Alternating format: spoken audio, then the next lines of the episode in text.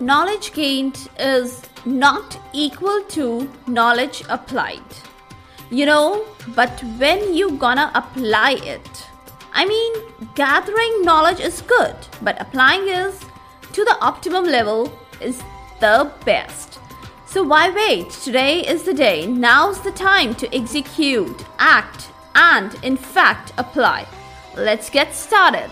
Welcome all to Is Pharmacology Difficult podcast. I'm your host, Dr. Radhika Vijay, MBBS MD Pharmacology, and this is the audio hub to get the best simplified basic tips, strategies, methods, and lots of ideas to learn better, understand better, and make your concepts crystal clear.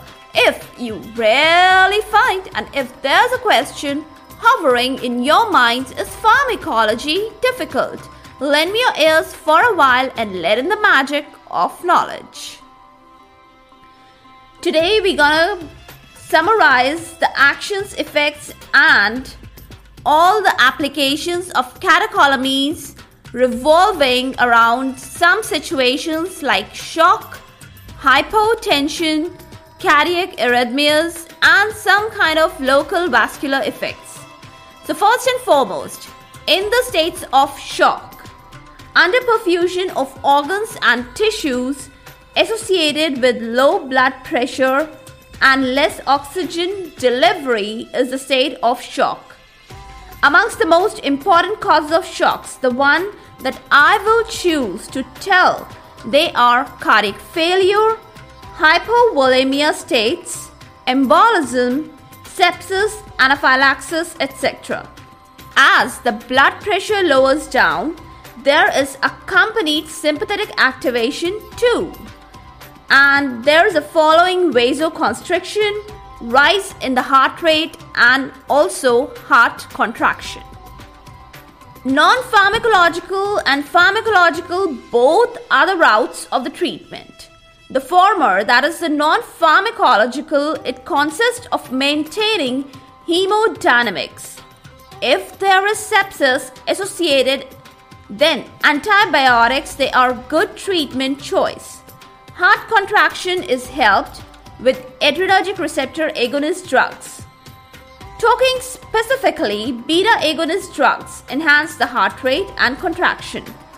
Alpha agonist drugs they enhance the peripheral resistance and dopamine it leads to renal and splanchnic vasodilatation.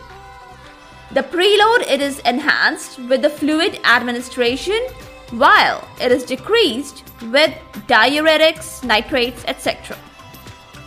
Norepinephrine it raises the peripheral vasoconstriction. Epinephrine enhances the cardiac state, the cardiac rate, and sometimes too much to cause arrhythmias. Yes, there is a side effect. Dopamine is inotropic in nature and it also leads to renal vasodilatation. It has a dose dependent effect. In high doses, it generally affects and activates the alpha receptors. The dose is around 10 to 15 microgram per kg, rather more. And in this particular dose, that is more than 10 to 15 microgram per kg, it leads to peripheral vasoconstriction.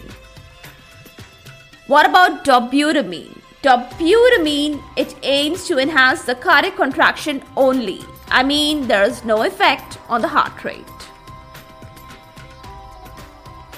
Now, for profound hypertension, that is raised blood pressure, epinephrine, norepinephrine, phenylephrine, mephentermine, midodrine, ephedrine, dopamine, methoxamine, these are the drugs.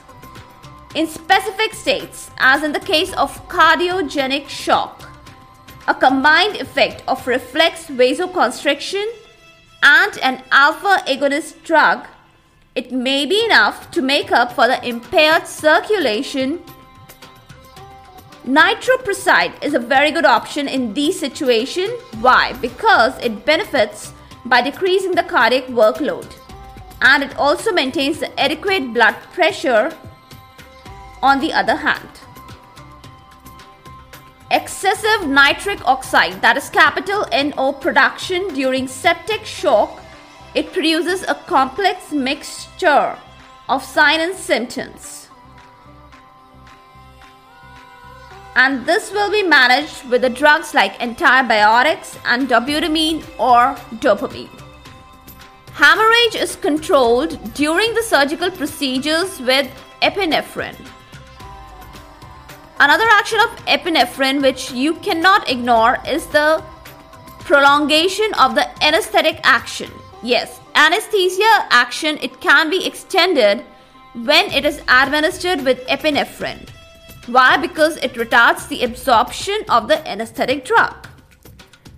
Priapism that is a kind of a side effect that is seen with the use of sildenafil which is a phosphodiesterase 5 inhibitor drug and that is during the treatment of erectile dysfunction. So it's a kind of a painful situation. Priapism is treated with intrapenile injection of alpha agonist drugs.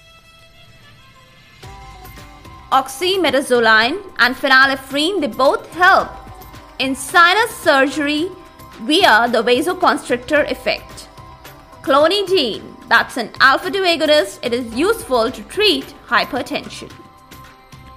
Other alpha agonist drugs they usually aid by raising the blood pressure, especially in the states of orthostatic hypotension.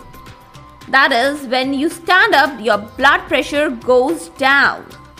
So, one leading cause of this particular state is the autonomic failure in the situations like Shy Drager syndrome. So, what could be the possible best choice of drugs?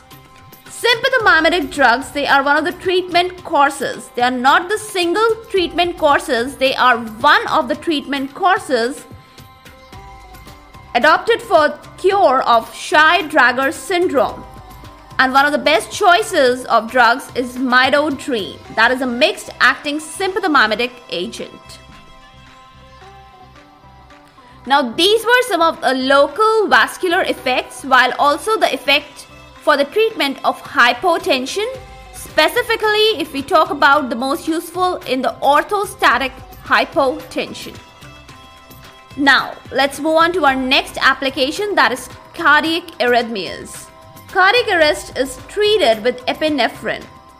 Epinephrine increases the diastolic blood pressure, it also enhances the coronary flow. The cerebral blood flow is actually preserved or protected. Cerebral and coronary perfusion is improved. And in the condition of paroxysmal supraventricular tachycardia that is capital PSVT phenylephrine it may enhance the blood pressure. And also it may enhance the vagal tone Another important application is the short term treatment of hemodynamic unstable patients, which are also suffering from bradycardia. They can be treated with a combination of norepinephrine and atropine. So, all in all, we have summarized the treatment of shock, hypotension, cardiac arrhythmias, along with miscellaneous local vascular actions of sympathomimetic drugs. I'm sure it was very well comprehensible and good to go for today. Well, that's all for today's episode. It's a wrap time, and before I depart, I will be continuing more of the applications of sympathomimetic agents in upcoming episode. For all the updates and latest episodes of my podcast, do visit www.ispharmacologydifficult.com where you can also sign up for a free monthly e newsletter of mine. It actually contains a lot of updates about medical sciences, drug information updates, and my podcast updates also. You can follow me on different social media handles like Twitter, Insta, Facebook, and LinkedIn. They all are with the same name is Pharmacology Difficult. If you're listening for the first time, do subscribe and follow whatever platform you are consuming this episode. Stay tuned. Do rate and review on iTunes, Apple Podcast. Stay safe, stay happy, stay enlightened. Thank you.